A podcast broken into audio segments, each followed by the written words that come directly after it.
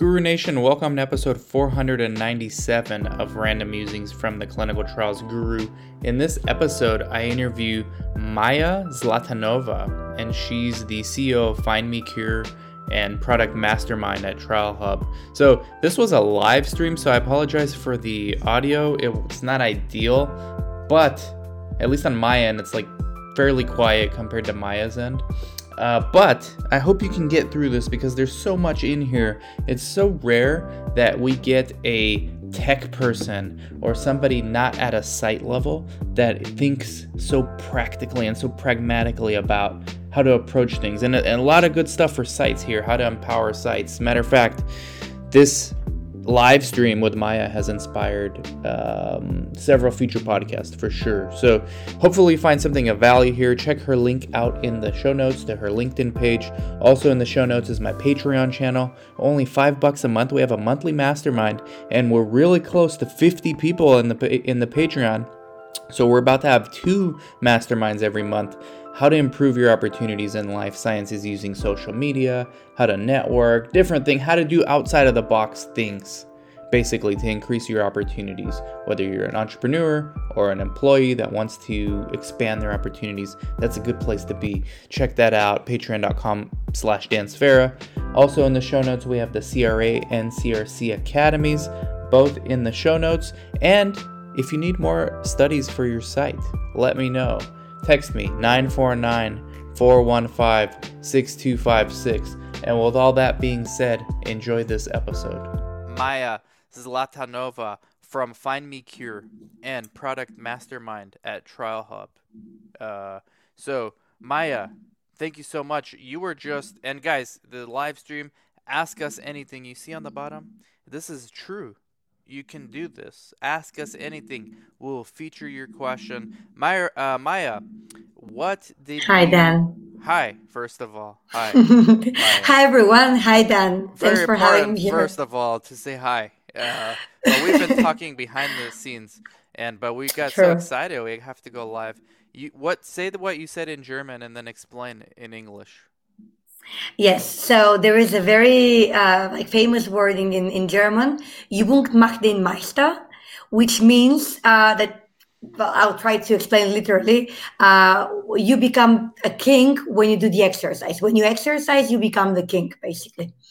So, yeah, we were discussing with you, Dan, how important it is to prepare yourself for whatever like for the the interview for for meeting with someone for whatever. So preparation is always it's never underestimated. Um, but i was actually arguing with you on, on a different thing because you were saying uh, basically that um, if you are t- applying for a job in the clinical research space and if you're new to the space, you must know all the terms around decentralized clinical trials and patient centricity. And um, I, I agree with you, but then I would say also it depends because if if I'm new to clinical research, and actually I'm a very good example because I have no I, I, when I started in clinical research, that was my maybe like 15 years ago, I had absolutely no preparation. Uh, of course, my role was completely different. But for example, if I am doing the interview with someone new from the clinical research space, what I will I will be looking to, to see in, in, such a person, especially if they're facing patients, working with patients at the site, patient coordinators, is not whether they know what decentralized clinical trial is or what even clinical trial is, maybe a little bit, but how they actually communicate with people do they have are they empathetic?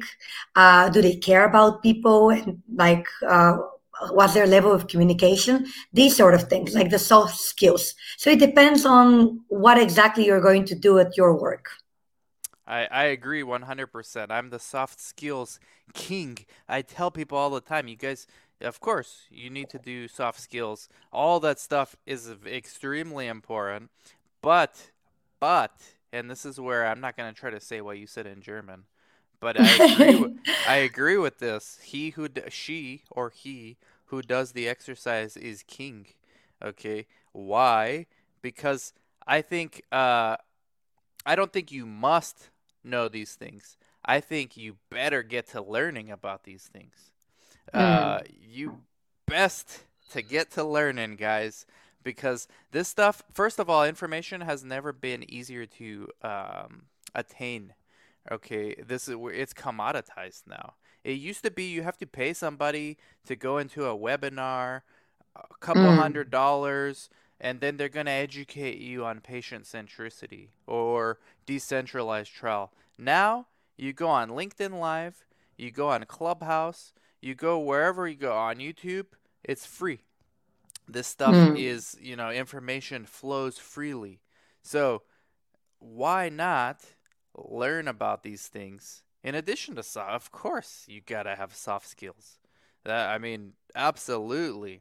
But to separate yourself when you don't have the experience and you're competing against people that do, if you have better soft skills, you have a better chance. And if you know, if you demonstrate that you are at least aware of the topics in the industry, mm. you're positioning yourself a little bit better. Your odds are still against you because they're most likely going to go with experience. Let's be real, Maya most likely they're gonna go with experience. But don't you want a fighter's chance? You know, in boxing they call this the puncher's chance. The guy, the other guy can outbox you, but if you're a puncher, you still have a chance. You catch the other guy sleeping with like an uppercut. Yeah. You, you've got a puncher's chance. Okay, so this is what I guess this is the analogy. It's not as elegant as your German, but it's uh, still it's, it's still. that's a good way to describe german language you know? I like you even better but my friends would disagree. Like okay but i like i think it's elegant as well. Well here's the thing dan. Uh, i was reading so I, I read a couple of books at the same time uh, at the moment and it's very related to this topic. Mm-hmm. one of the the book is called the range uh, and it's about the fact that we, uh, like our educational system, produces a lot of specialists.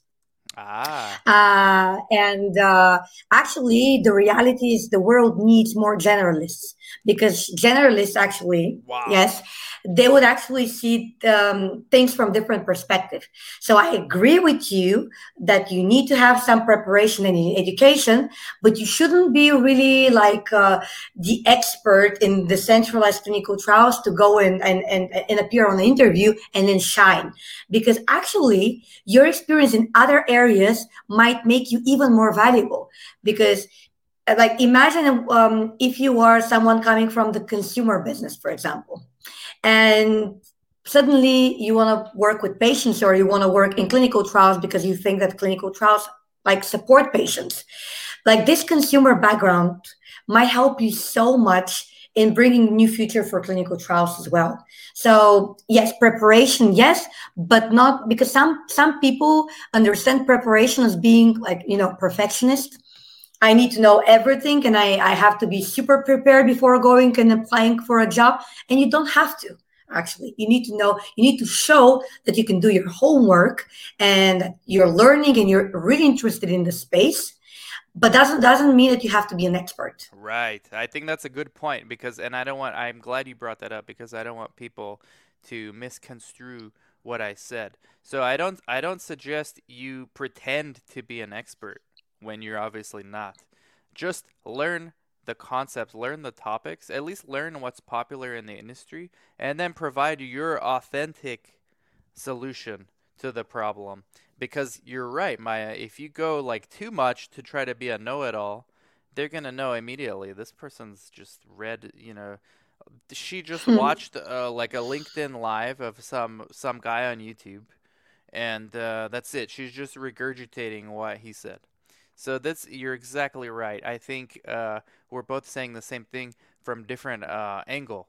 But you're you're absolutely right. I, somebody when you were saying that from other industries, somebody came to mind. One of my Patreon members, Ronik. He he's um, helps sites now. He actually looks to acquire sites and, and take them over. But he came he's coming to clinical research from the health uh, from the hospitality industry. Mm-hmm. So hotel hotel owner, hotel management, and he's right. looking at patient centricity. Like, you know, one of the things I want to talk with you about uh, from that perspective, not from the perspective of pharma, right? Because even better. what have we seen patients for the longest time in research and it's not a good thing to see them, but we see them as subjects. And he's coming from hospitality. No, these are people. They have they need to be comfortable. They need to have customer service. All customer is the king. Exactly. Yeah, this case, customer is the king. Exactly. Exactly right. So, what do you think about this? This is exactly what you're saying too. Yes, that's exactly what I'm saying, and uh, you know, it's a shame I think, you know, there are a lot of things that happened in the last few years in the clinical research space, which I think are kind of positioning the industry in much better position than it was before that. And I'll tell you what actually happens. Obviously, COVID is one of the things, and like COVID accelerated a lot of the processes that started before that. But actually, before that, what we've seen is that. Um, a lot of uh, people from outside of the industry started joining the industry. A lot of people from the IT industry. Uh, if you see it like clinical research organizations, you see their heads, and, and not just like clinical research organizations, but also pharma. You see a lot of IT people joining this industry because the pharma and clinical research realized have a look at these IT giants, like how they scale, how they, how they grow. Like it's it's incredible. Imagine we can bring that to our high margin type of industry and basically do that here as well. And so by these people coming to the industry, they brought different mentality and different culture. And actually, that's exactly what we need. A different way of thinking. The moment you, you start thinking about operations, regulations, compliance, all these stuff, they are super important. Don't get me wrong. They are important, but they bring you in a funnel where you kind of stop seeing what happens outside of it, you know? Yeah. What happens with patients, what happens with sites, what happens with stuff at, at the site also. Um, someone told me recently, I think it was, yeah, my friend Edye, actually, you mentioned the webinar that we had with uh, uh, yeah. some folks and Edye uh, from First um, First Class Solutions. She she told me, and I don't remember the, the numbers, but they were ridiculous. She was quoting. Um, numbers actually around how uh, how much study coordinators quit their job and it was the the rate was um, yeah. times more than people from McDonald's, for example. Can you imagine that? Yeah, yeah. I, so, I, I, I know that this and CRAs CRAs even more. Yeah. And so CRAs that's why I think more, and they have well, way yes. more turnover. yes, exactly. So, so my I really think if we are to bring more people from outside of the industry, not just them, but combine them with real experts from the industry and mix this, these perspectives, I'm pretty sure that that will contribute to patient centricity because real patient centricity is actually consumer centricity. And we know, like from other industries, that there are so great examples like the Amazons, Google, and so on and so forth, where you really feel a little bit like locked in their services without even knowing. So how come it's possible there and it's not possible here? Uh, yes, they're exactly right. There's a, there's a guy I uh, there's a there's a person I I follow, Jordan Peterson. He's a psychologist. yeah. All right, he talks about the balance of order and chaos. And I think you know, in pharma we've had like for decades too much order and that's mm-hmm. just as bad as too much chaos you know? The problems are different. They manifest themselves differently. But i think and i hope what we're starting to see is a, a little bit of chaos entering our space in a good way. I mean what's mm. de- what's decentralized trial you know? It's a little trying to introduce a little bit of chaos to the hierarchies that exist right in in the frameworks of traditional pharma and same thing a little bit with virtual trial, patient centricity. I mean, pharma, this is an industry that tries to control everything, micromanage everything, and it stifles innovation. I actually argue that the big CROs are the biggest hindrance towards innovations. They even hinder innovation more than pharma because they've created a business model where they they don't basically have a reward if a trial runs more efficient. Matter of fact, they get paid more if a trial is not efficient because the study takes longer and they could bill more. And so, you know, it's this push between now pharma is actually trying to be more chaotic than these big CROs. Well, I I can't really agree with you here because I work a lot with uh, clinical research organizations, and um, the, the thing is that it's not their business uh, model is no longer uh, like really um, i mean they also have to deliver you know it's their credibility. Yeah. the more the, the better results they have the better credibility the more clients the more clinical trials they're going to have. So that's super important for them as well. And i don't think that their business model is uh, such that if they fail they get rewarded. I mean fail i mean it mean like meaning that um, the clinical trial gets um, goes for more time basically like uh, gets delayed um, there are like ways that uh, you can avoid that with like you know bonuses or percentages that being cut penalties. So stuff like that that they that also exist and prevent from from this business model. It used to be the case uh, maybe with the business model around the booster visits uh, where it was believed that and, and, maybe it wasn't like for a purpose but i'm just saying that these booster visits it was believed that if if you have more visits to the site then that will boost patient recruitment and maybe in some cases that's exactly happening because it's let's say the site is really kind of not really engaged with with right. the clinical trial for some reasons but in reality that's not really like in most cases that's not the reason for patient recruitment being a challenge and it's something right, right. something different right right um, yeah I th- i'm more speaking to the effect of sites being able to be you know more creative and and kind of do things how they want because I work at the site level and whenever we come up with some kind of strategy and there's a CRO and by the way the incentive the main incentive for CRO right now is well, there's like five major CROs. And so mm. if we don't do well, they're just the sponsors are going to take the study away from us, which is happening right now to a really big CRO that I know. It's actually a problem with them. They're getting a lot of studies hmm. removed because of poor quality, CRA turnover. Yeah. All this kind of stuff's connected. It's not so simple like black and white like this. Um, but the sites usually ask the CRO, "Hey, can we do that this way?" And usually the CRO says no, and then they blame the sponsor. It's very common. Yeah, but it's yeah, not yeah. the sponsor because when you go ask the, the good sponsor, and the bad say. No, what, what, are you talking about? Could be good, bad cop. Yeah. Could be good, bad cop. Kevin O'Brien, thank you for the comments. Plus Pharma is trying to digitize. It was a development objective I had as an R and D sourcing manager. Yeah, everything's getting digital. Right. Digital revolution. So, what are you doing, Maya, with uh, your companies? So um, we first uh, started to digitalize the way people are searching uh, for clinical trials, and I think I mentioned it's it's kind of a personal story. I just saw firsthand how difficult it is to find information about clinical trials, and I realized it's not just finding the information, but also how do you use this information for, for your benefit for for the sake of you being a part of a clinical trial? So with my um, uh, co-founders we decided that there must be a better way. We, we need to kind of find a way to simplify this process.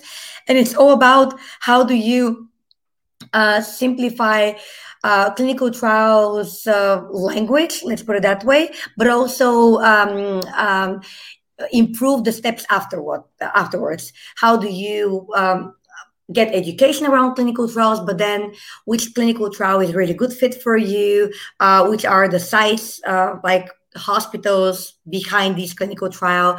Am i eligible for that? And so on and so forth. And we took a pretty long journey in automating all of these steps. So even up to today like today as of today we we help patients doing that. But then um, a few years ago we we found out that uh, by doing that we're kind of like uh, stepping into a new niche for us. It was new which is patient recruitment. And um, we we were kind of like approached by sponsors and CROs to, to see what we are doing in the patient recruitment space. And once we found out about the actual problems in patient recruitment, we just knew that it's not just about where uh, like raising awareness among patients. It's not about just the needs of patients. Needs exist. The, as long patient as long as there are patients, there are also pains and, and needs of these patients.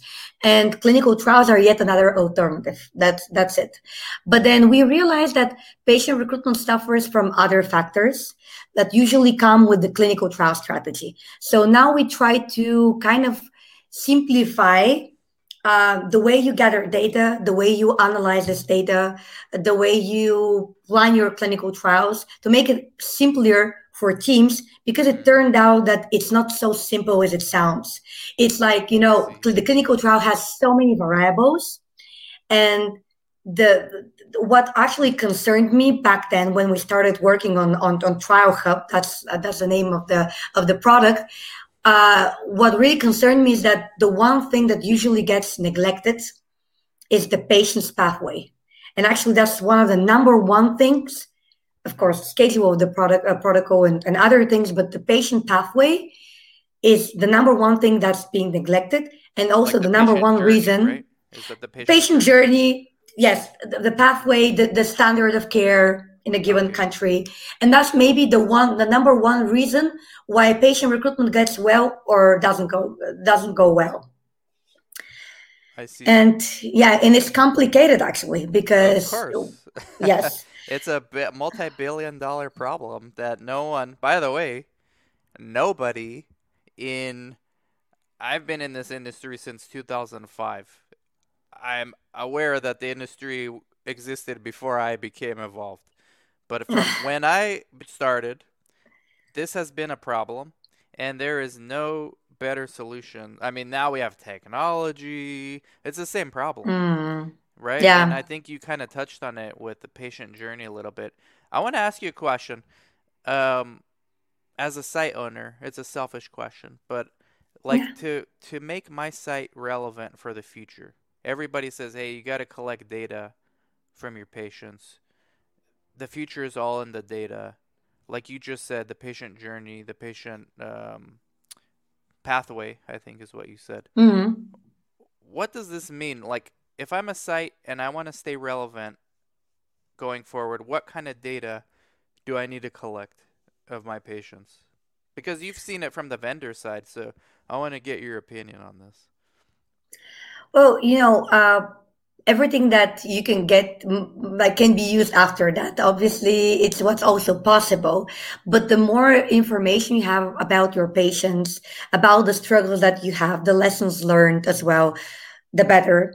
If we go into concrete things if you ask me the so yes, the patient pathway is neglected, but there are other things that that will completely change, and and that's yeah, that will completely change the industry, and uh, that's why you don't see such a big impact on whatever we're doing at the moment because the essence of clinical trials have to change in a way. Uh, but going back to your question about what data you could collect, electronic health records, but real electronic health records. Uh, and when real? I say, what, what do you mean? I mean, um, like I do. Uh, I, if you make a comparison between electronic medical records, so there is a, there is a difference between electronic medical records and electronic health records. Oh, and in my opinion, well, in my opinion, um, and yeah, maybe other people have different perspective. But my opinion is that the medical record is just the medical history of the person and the health is like also uh, including symptoms feelings how people like like feel about a drug that they're taking for example. You know it's a lot more um let's say um full as a yeah holistic full as a picture for the patient basically. Because it's you know one thing is what's your diagnose and what treatment you're at. Another thing is actually what are you concerned about? What what makes you look for a different solution for a different treatment? And it might be all sorts of things. You know i'm very huge fan of a methodology called design thinking. Uh, i'm not an expert there I, but i've been like reading stuff uh, around design thinking. And i remember there was one project around diabetes and patients with diabetes.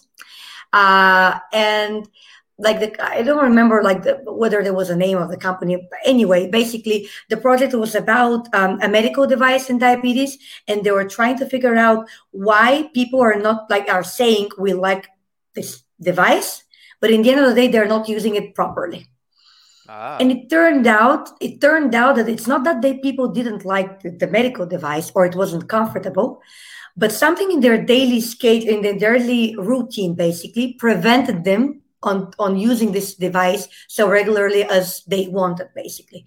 So the moment there are some patterns in uh, the patient's behavior the people's behavior in the end of the day that are super important and that's a part of the, the, the electronic health record and not a part of the electronic medical record. And when i say again real at the moment the United States is um, is probably the the best country for having such consolidated information around electronic health records.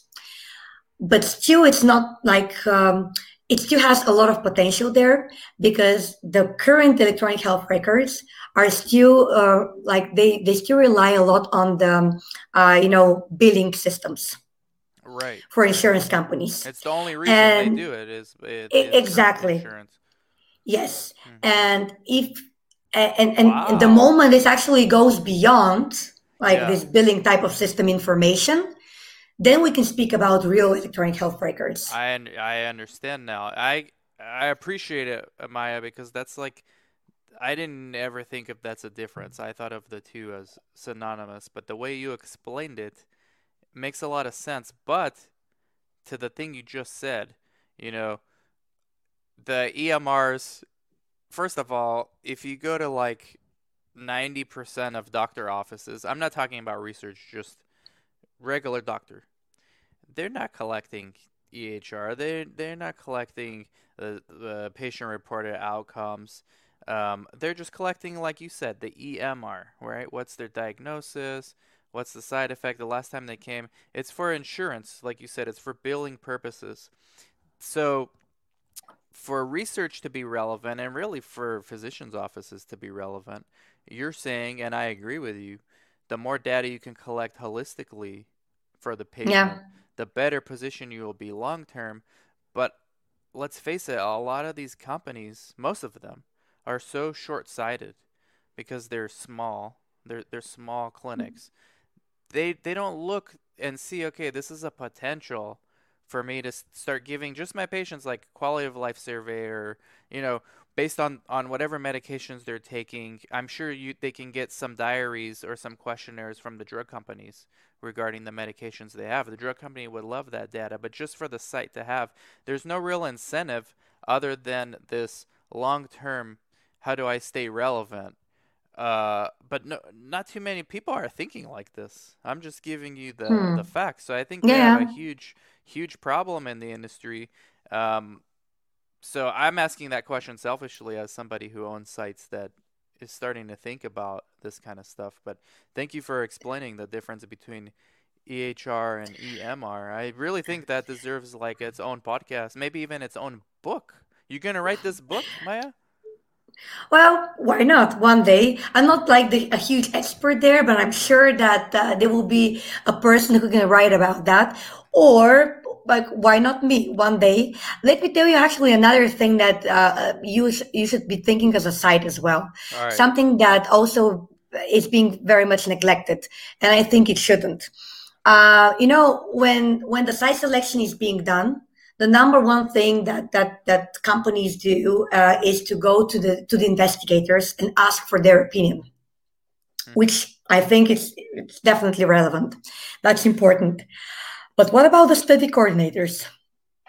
like their insights are absolutely incredible. They are actually the ones to do most of the work with patients because you're right.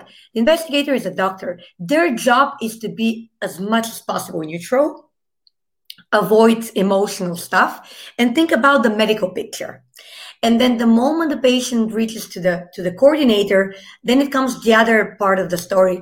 At least it should, also having support, like emotion, uh, like someone, someone to speak about your emotions and stuff. And they're a huge factor in everything we do, in retention, in recruitment, in like after the clinical trial, everything.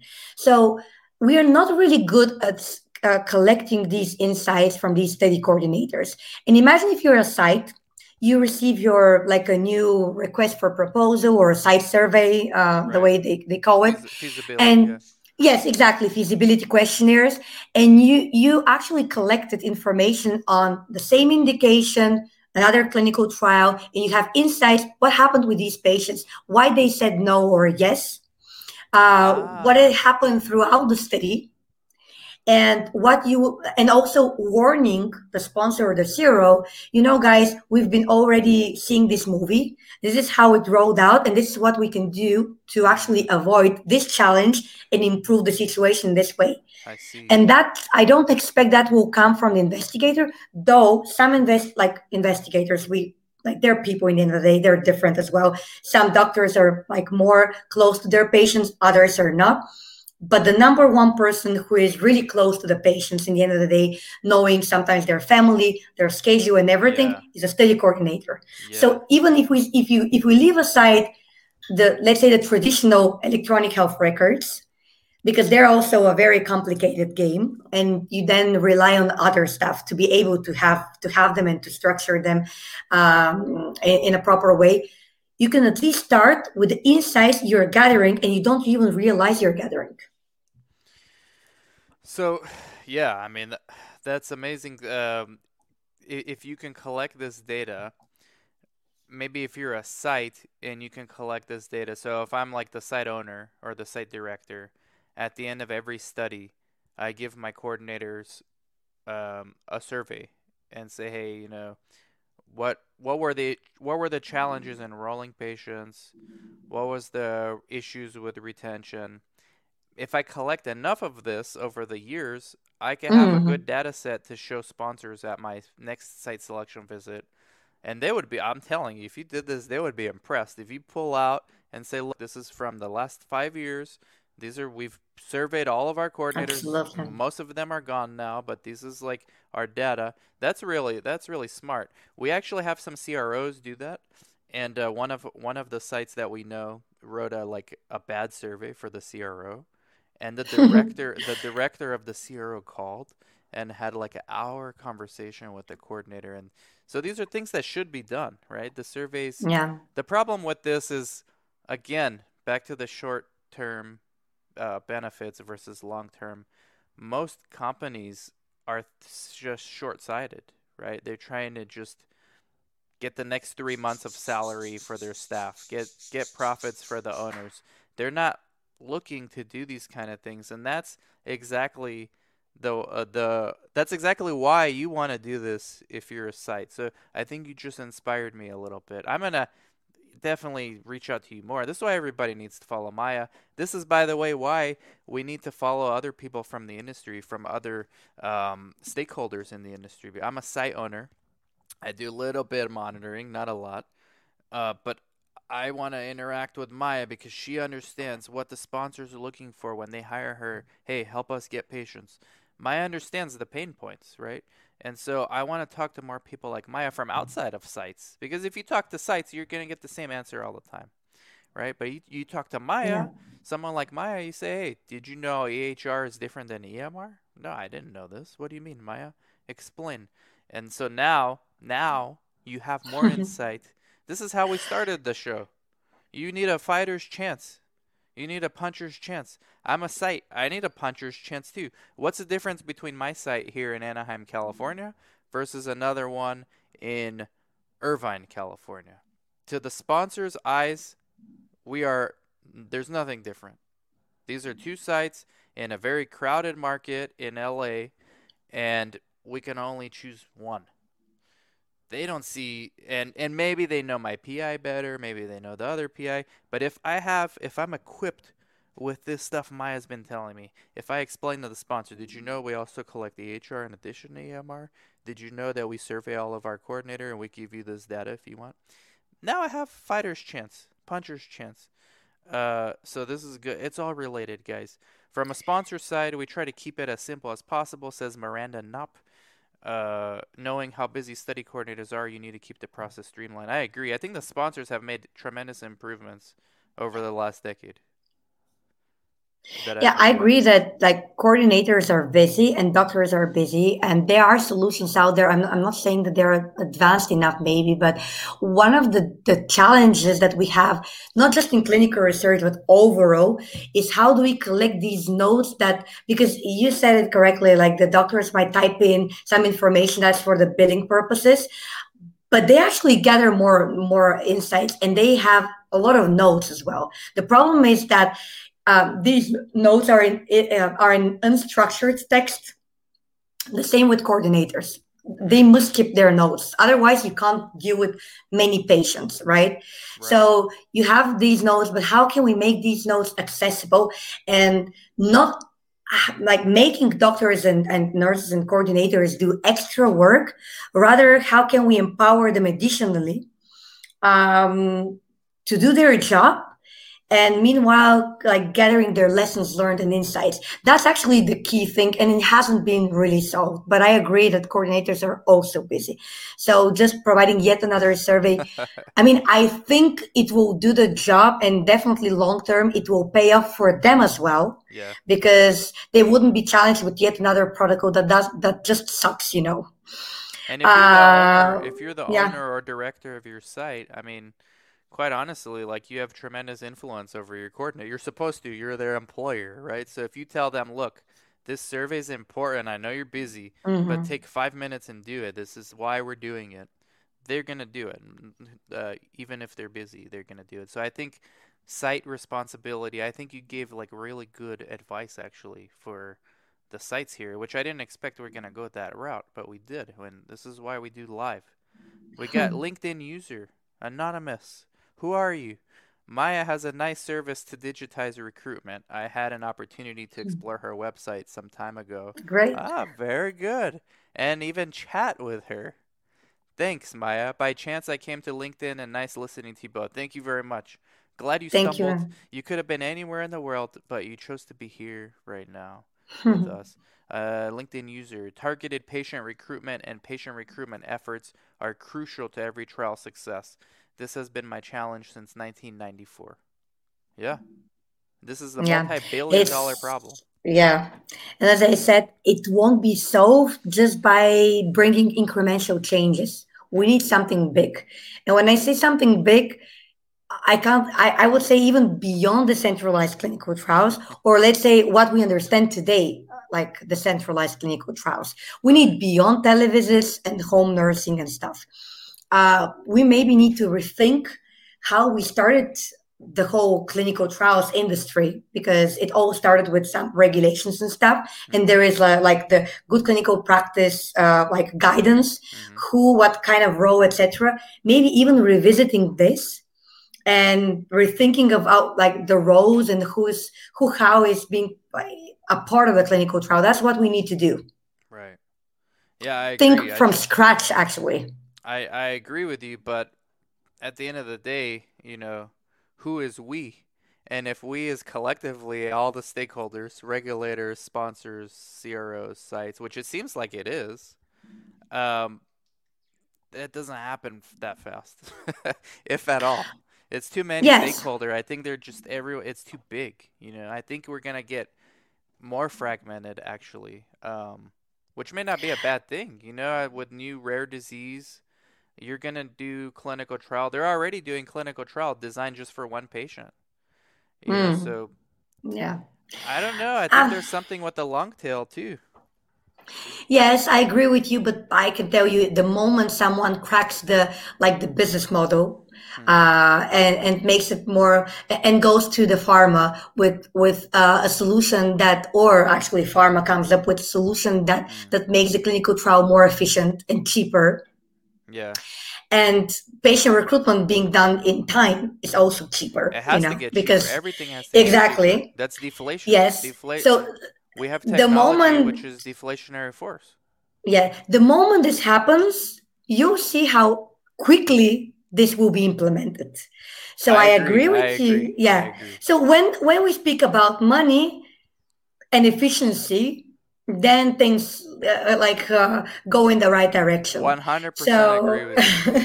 I'm just saying I don't know when we get there, if ever, in our no, I, I, am absolutely confident that this will happen. Maybe I don't know. I, I want to. I don't want to predict, but let's say in the next 10, 10 years, uh, wow. I, I think we'll have a lot different way of doing clinical trials. I I already see it happening because it's already in our conversations. Right. Right. So, and I saw that like with decentralized clinical trials, maybe that started some like five years ago, before like five years right. before COVID, right. Right. and then COVID accelerated it. Mm-hmm. And now, now bring like now bringing new solutions, tech solutions are actually bringing more burden on the budget instead of the opposite. Right. So now we need to shift the focus and say, okay, we need to have these solutions. So how do we make it also more efficient? Once it hits critical mass, that's when it will, you know, the the pricing, mm. you know, the costs go down. The, the um because we have deflation, and all this technology that's a deflationary force. I mean, you see it in other industries, like iPhone. It gets cheaper every time a new one comes out uh, but it gets better too, right? It, so the price comes down, but the the capabilities go up. I think with um, with our industry, like to be completely honest with you, because when I started, I started 2005, and we started with a C- paper CRF. Like yeah. I was writing, the monitor came to rip the pink one and FedEx to the sponsor. That's how they did their data management um, then a, like a year or two later, every single study I did, 2006, 2007, was EDC. So I think mm. what we're seeing now with eSource is going to be like that. It's going to lead the way. I would I would predict by the end of this decade, so by 2029, eSource will be like EDC is now. Like it's just the norm. But I think it's going to take like five to ten years for that to happen. So I think like all this radical stuff about decentralized and all the big data, it depends on the digitization of the e-source because we have the mm. EDC already. Now we get the e-source. I think that's gonna then speed the way. So maybe from 2030 to 2040, we could see some of that magic happen. But that's just my opinion. I could be very wrong. Who who knows? I hope it's earlier, but I think you're right. I'm just not sure about the timelines, but I hope it's earlier. Yeah, well, there's many sites that hope it's later, but yeah. I don't know why. I don't understand. People are hesitant to change. I remember when EDC came out, I had CRAs that would come to my site. I was just out of college, so I didn't care if it was paper. I actually saw the benefit. Why am I writing in this paper when I could just put the data in the in the EDC? Much easier. I had monitors tell me at that time, 2005, I'm actually worried technology is going to take my job away. They're not going to need me to come here to monitor anymore. I'm worried. And I had monitor retire. They said, I'm, I don't want to do this. I quit after this study. I'm not doing EDC. And they retire. But you know what? Monitor, we need more monitors than ever before right now in 2020. So EDC didn't do anything with that. It's the same thing with eSource. I think sites are a little bit worried, and I think it's gonna be okay. Yeah, I, I, absolutely, I'm absolutely sure about that as well. Because let's not forget that sites have the like the number one thing that you can't do a clinical trial without, which is patients. Like, and, and and like fully virtual trials, yes, maybe uh, I mean, not maybe, they are happening now and they will be happening even more down the road. But um, we are social creatures like human beings. So we need the personal touch in one way or another. So maybe medicine will change. And I don't speak now about research only, but medicine will change how we di- diagnose, how we treat patients. But one thing that won't change so easily is our need for like communicating and, and being com- comforted by, by someone. So even if I actually was discussing exactly the same topic this this uh, weekend, and I have a post on it uh, on LinkedIn. So even if someday, someday that will be like many years from now, even if we have AI like that that really does the job of the doctor, I mean, it wouldn't be actually doing the job of the doctor. It will just empower the doctor. And I'll give you examples from other industries, from other other places. It's like the human being, like the, a, a person walking on his own, and then a person with the bike. Like that's that's an example that Steve Jobs actually gave many years ago. It it, it will be always more efficient, mm-hmm. the person with the bike, than just the person just walking uh, on his own. Um, then another example uh, that was from again this book, The Range, um, uh, chess play. Um, people playing chess, and you know that the computers are like much better than, than people. Yep.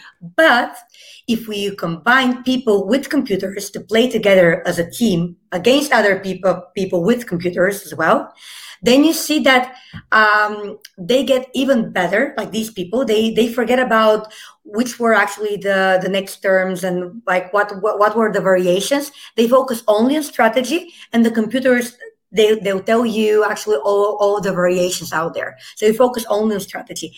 And then if you if you try to to meet like computer against person and a computer the person and a computer is always always always stronger.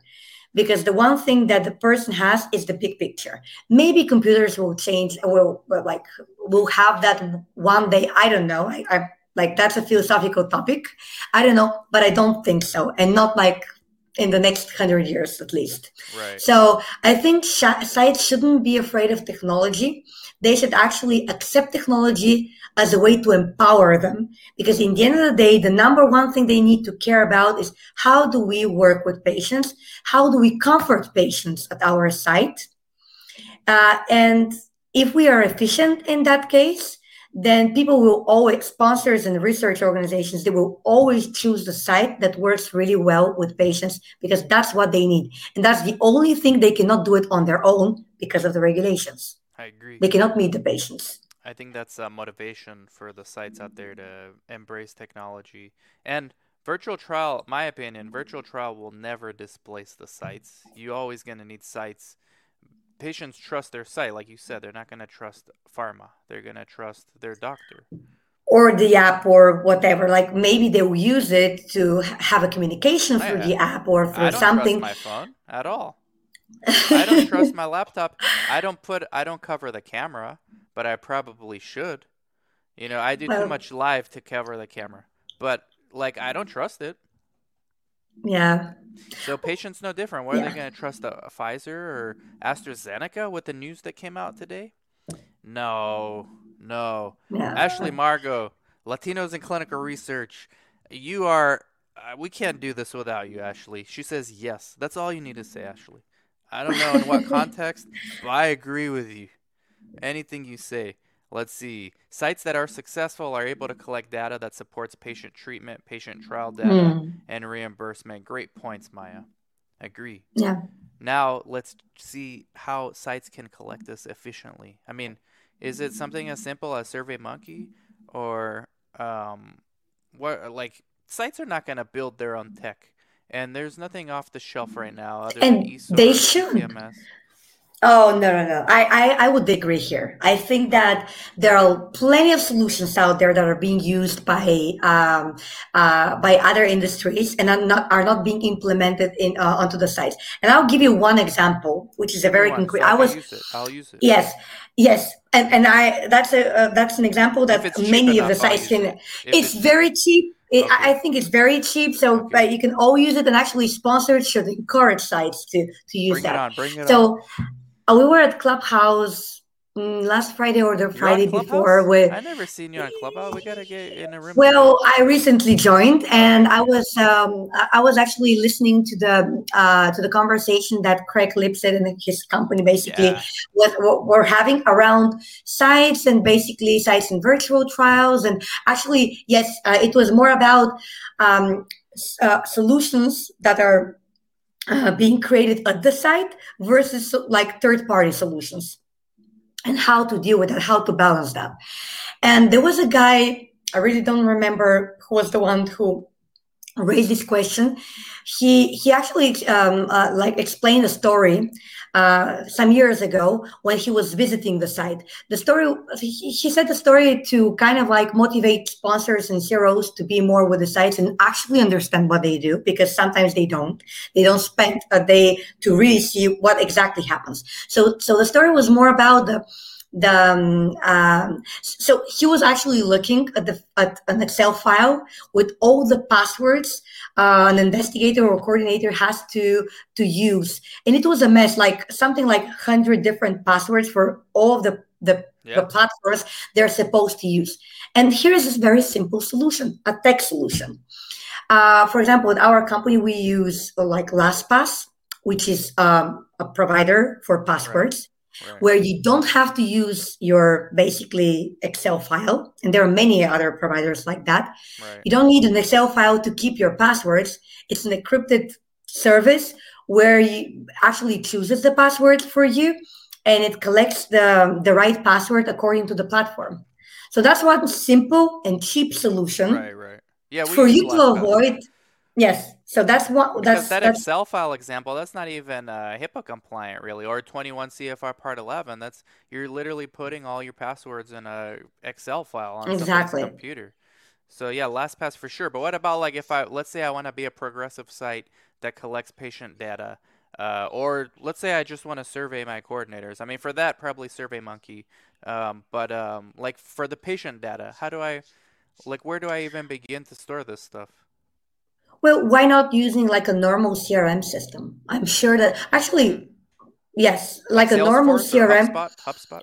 Yes, exactly. Like both of them. Well, they have to be HIPAA compliant, but I think both of them. I I, I don't know. Like it I has to be. Are, yeah. I think Salesforce is HIPAA compliant. Yeah. But you can use like a, a normal CRM. The process is the same, like doing customer development, like business yeah. development. It's okay. the same thing. You basically uh, like the moment you meet someone, you add some like notes to this someone, and then this gets basically okay. uh, tracked. And you can use like some keywords if you want and yeah. even dropbox right? You have a file for each patient and put it in dropbox? Well, well dropbox might be so yes of course but then uh, that will be very unstructured and hard to yeah. find afterwards you know? Yeah. so you should be thinking about um, but yeah why not? Like even google drive and because you can easily like use the to start with you know? Exactly. sites watching and they're exactly. Like, oh, i'm overwhelmed. yeah, but but Google Drive actually should do the work because you can okay. even store different files and the search engine is so good that actually it allows you mm-hmm. to look at keywords and like to search for keywords and and, and find find good stuff. so there i think there are solutions. Maybe they're not specialized. They won't tell you it's for sites. Right. But come on go out of your box but doctors are afraid. and start here's, thinking here's outside. the real here's the real objection Doctors are afraid. Well, why would I put my patient data in Google? Is this even safe? And then they don't have time to look up regulations, so they just don't do it. That's what happens. So that's why, reality. yeah, exactly. Reality.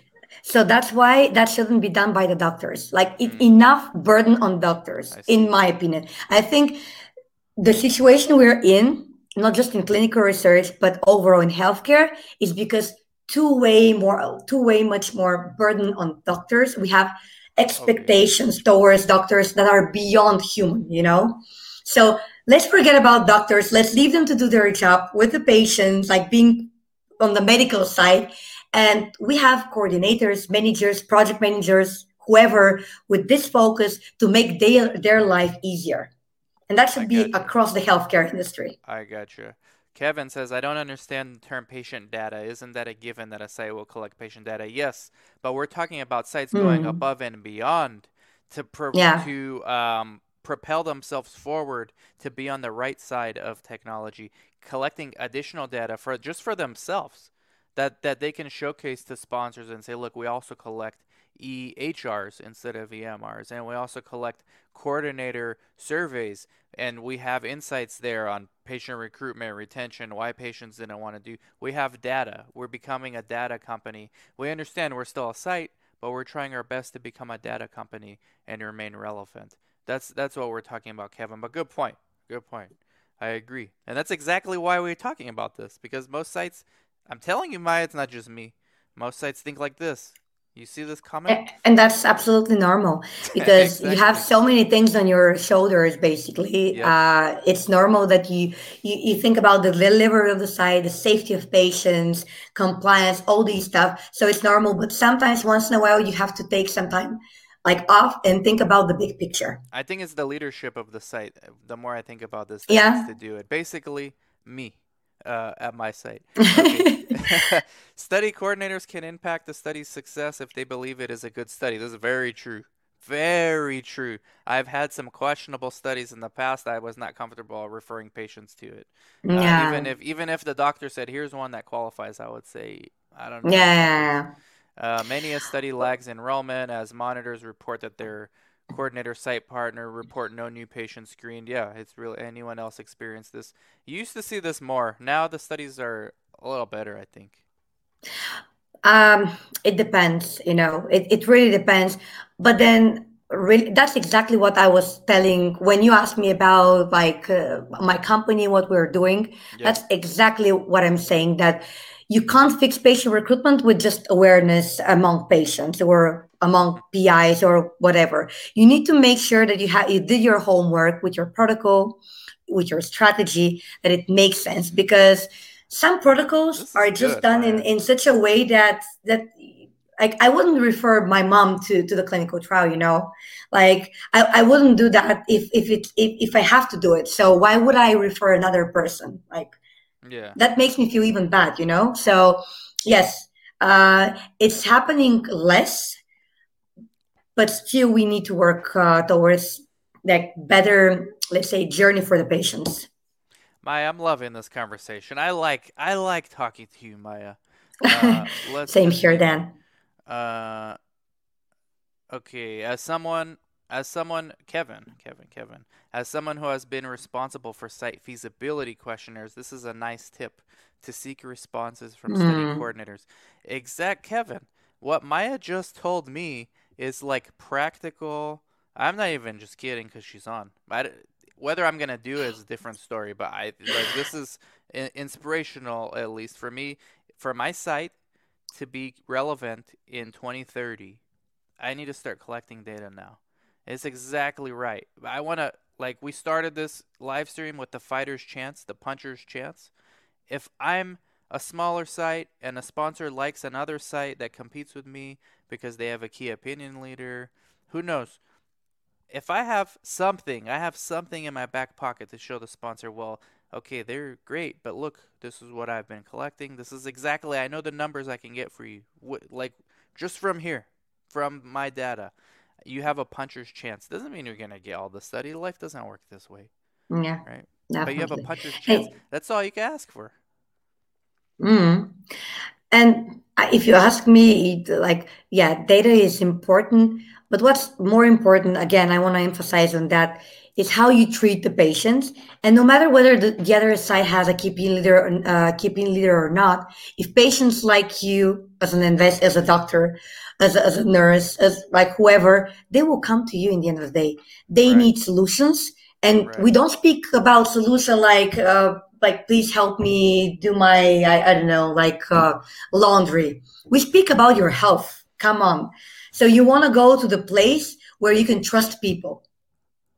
Yeah. You want to go to a place that really you feel that you you you you're going to be taken care of. So if you're this place with data or without data, if you have the patience, then yeah. you will be always selected, no matter what. Uh, of course. You will become key, key opinion leader. 100% agree. Yeah. I, I'm just emphasizing the data because I rarely talk about it, but on my channel I talk a lot about the, you know, all that stuff. The soft skill, plenty. Pl- we're covered with that. The people that watch, they know. But the data, yeah. I don't touch on it too much because I don't know enough yeah. about it. And that's why I have experts like you. Come on. Uh, and you're an expert, Maya. Whether you say so or not, you're an expert. You should write that book. Uh, There's a saying, I don't know, it's probably from Europe, from my old Romanian folktale. In the land of the blind, he with one eye is king. Okay, so there you go, Maya. You could write the book. You could write the yeah. book. Uh, why did my name anonymous? I'm not sure. On my, my to-do list. Yeah, my name is Prabhu. Thank you, Prabhu. I appreciate it. and uh, yeah, I mean that's it, guys. Like we had a good live stream. It we can go on forever with these things. I understand why your webinar with the the group went seven yes. hours or twenty four hours. um, so we can do this forever, but we'll definitely yeah. have you on when we're gonna talk data and when we're gonna talk patient centricity, because you give you actually gave, unlike what's common in this industry, is a lot of talk from ivory tower from people who don't understand what it's like to see a patient or what's like I have payroll. Uh, I don't have time to invest in this because I have to pay my staff now. I need to find a study. These people who design these terms uh, from industry, they're so disconnected. So it's refreshing to have someone come on, Maya, who actually gives uh, practical, like tangible advice to sites. We have, if nothing else, if you're a site, you should survey your coordinators at the end of every study hmm. with a few key questions, right? Like, what what exactly. would the questions be? Like, like give like five data point they should collect from their coordinator. Well, things like like you know you should be looking at how, how like how companies are doing their surveys, like looking at the the opposites. Why did patients stay with the clinical trial? Why they didn't, right? Um, what's the number one reason patients felt like happy about the clinical trial? Uh, the opposite mm-hmm. as well. Why weren't they happy about the clinical trial? Um, I would put so, one. Uh, like, why did the why did the patients who didn't do the study say no? I would put that in there. Yes, exactly. And and also, what was like? Was there any um, let's say common um, common profile of the patient that, that said yes, actually? What was their number one reason to, to say yes? Um, yeah, things See, like that. Tangible stuff, guys. This is not industry nonsense from Ivory Tower. This is tangible from Maya, who's on LinkedIn and on Clubhouse. And you guys need to all go connect with her. Her links are underneath to her LinkedIn profile. She's very popular on LinkedIn. Uh, and I could see why Maya. So thank you guys. Thank you guys for the questions. Thank you, Dan, as well. Maya. Thank you, everyone. It. We'll do more and catch y'all later. Bye bye. Bye bye.